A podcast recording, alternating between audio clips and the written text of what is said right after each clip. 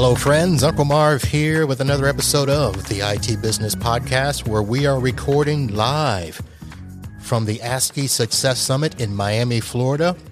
We are just about done with day two, and we've just had probably the most fantastic session with one of my good friends. And yes, I did say good friends, one of your favorites, ladies and gentlemen, Bradley Gross. Hello, everybody. He's here in the house. How are you, sir? Good. Good to be uh, in Miami. In I think. I think. Well, it's a little different because you you can be down here just about any time you want.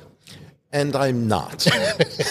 Neither So- am I. So I'm not sure what that means. Take Uh, from that what you will. So, yep, a lot of the people had to fly in and uh, hang out, and they, you know, had to run down to South Beach and get the vibe, all that stuff. How, how horrible they had to fly in to go to the beach. My Yes. God. However, will they deal with it?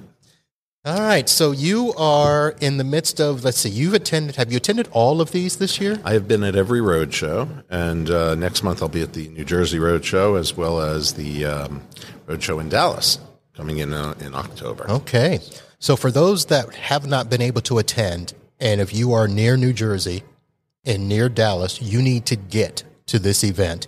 Bradley has done what I think has been an immeasurable service with being able to describe, and we talk about this all the time, why your current MSA sucks if it mm-hmm. wasn't written by Bradley Gross. I guess, among other things. But we, we cover things other than the MSA, right? We cover the difference between declination notice and waivers and what the what the um, when you should use one over the other. We talk about the process of explaining your services to your customers to manage their expectations, which is another crucial thing that MSPs should be doing and most are not. So there's a lot more into it than, than MSAs, but yes, MSA is, is the foundation of it all.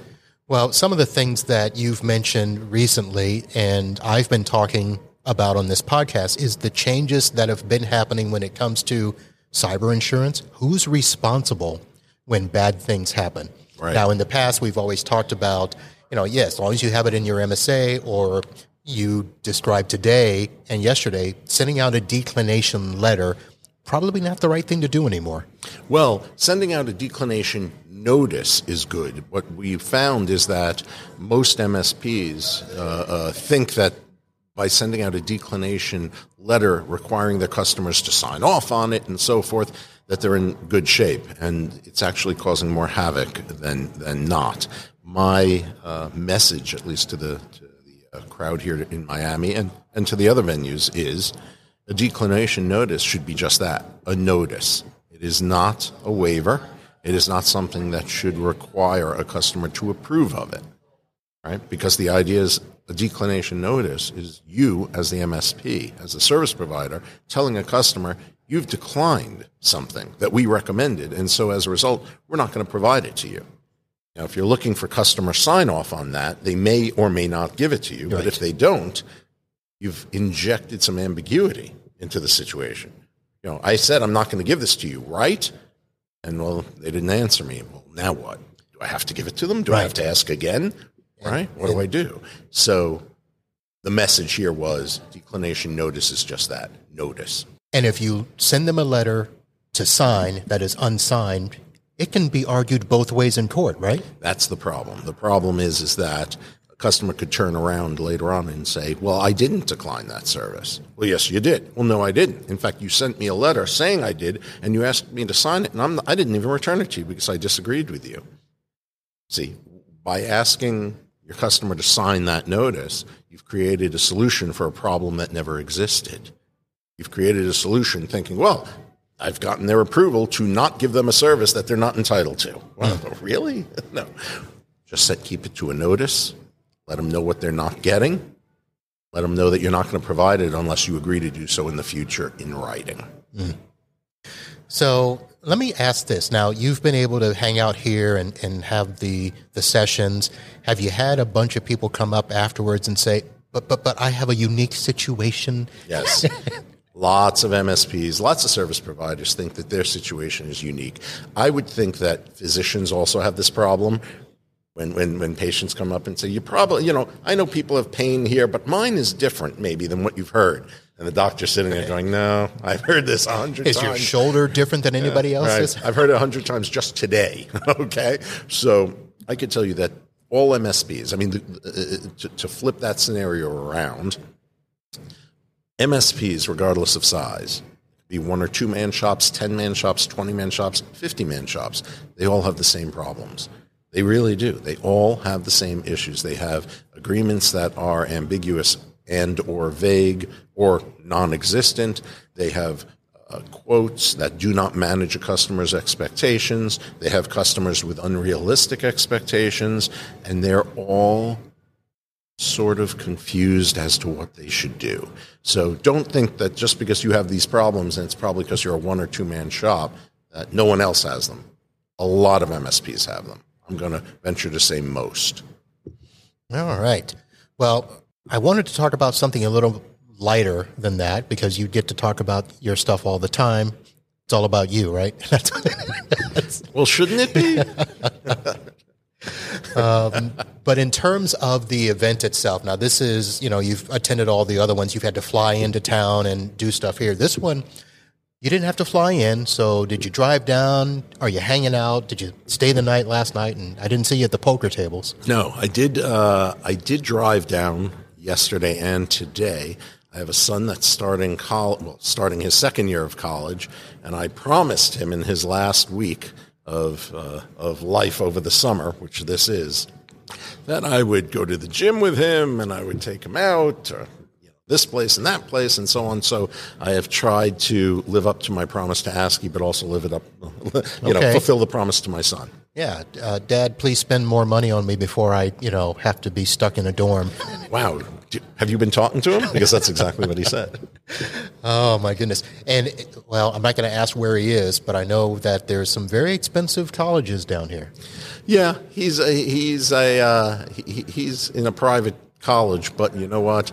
Um, you do for your kids what works for them. While I'd always prefer him to have gone to, let's say, a state school, um, state school wouldn't have worked as well for him as the school he's in. And so, uh, you know, you do what you have to do, and it just means I'll be working until I'm 103. I think that's what it means. Uh, Yeah. No, you won't. You're going to make it so that when he graduates, he'll get a good job and he can start to take care of you at some point. Oh man, that's good. Let me write that down. oh, I like that.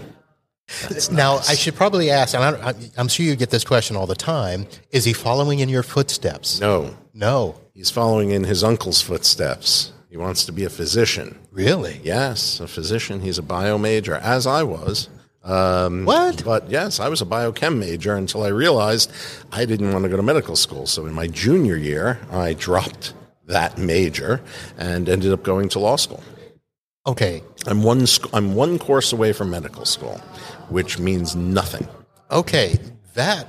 How have we never talked about that I don't before? know. How have we not talked about that? I guess I've, I've never revealed all my superpowers. I guess not, because Yeah. I mean that's that means you went to college for two and a half years, almost three, doing medical things. medical things. I worked in a, I worked in a hospital. I took bio and chem and calc and physics and all the labs and so forth. The only course I never took was organic chemistry, the mother of all courses. And uh, it was right before that that I said, you know, I, I called my brother who was in medical school at the time, and I said, you know, I'm working in a hospital. I'm not really loving it. I have organic coming up. He said, if you're not loving it, get out now. That's what he told me. And, uh, and I did. And uh, here we are. So I guess watching ER back in the day didn't help. ER didn't help, but um, uh, uh, LA Law did. Okay. Okay. um, now I know that you originally got licensed in New York. So were you in New York doing your medical yes. stuff? Well, I started out in New York um, in college and in law school and started working in the DA's office up in New York in Nassau County. And uh, after four years, moved to Miami, where I ended up in the state attorney's office down here, about three miles away from where we're sitting.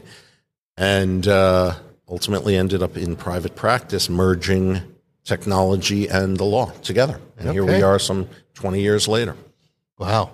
Okay. See, interesting things you learn when you just kind of uh, throw of something together like this. A lot of twists and turns. For sure. Thought you were going to say, yeah, I was, you know, on my way to play in the professional football league, and that didn't work out. Yeah. No, I was just a hacker who went to uh, college thinking he was going to medical school and then realized oh, I'm going to law school.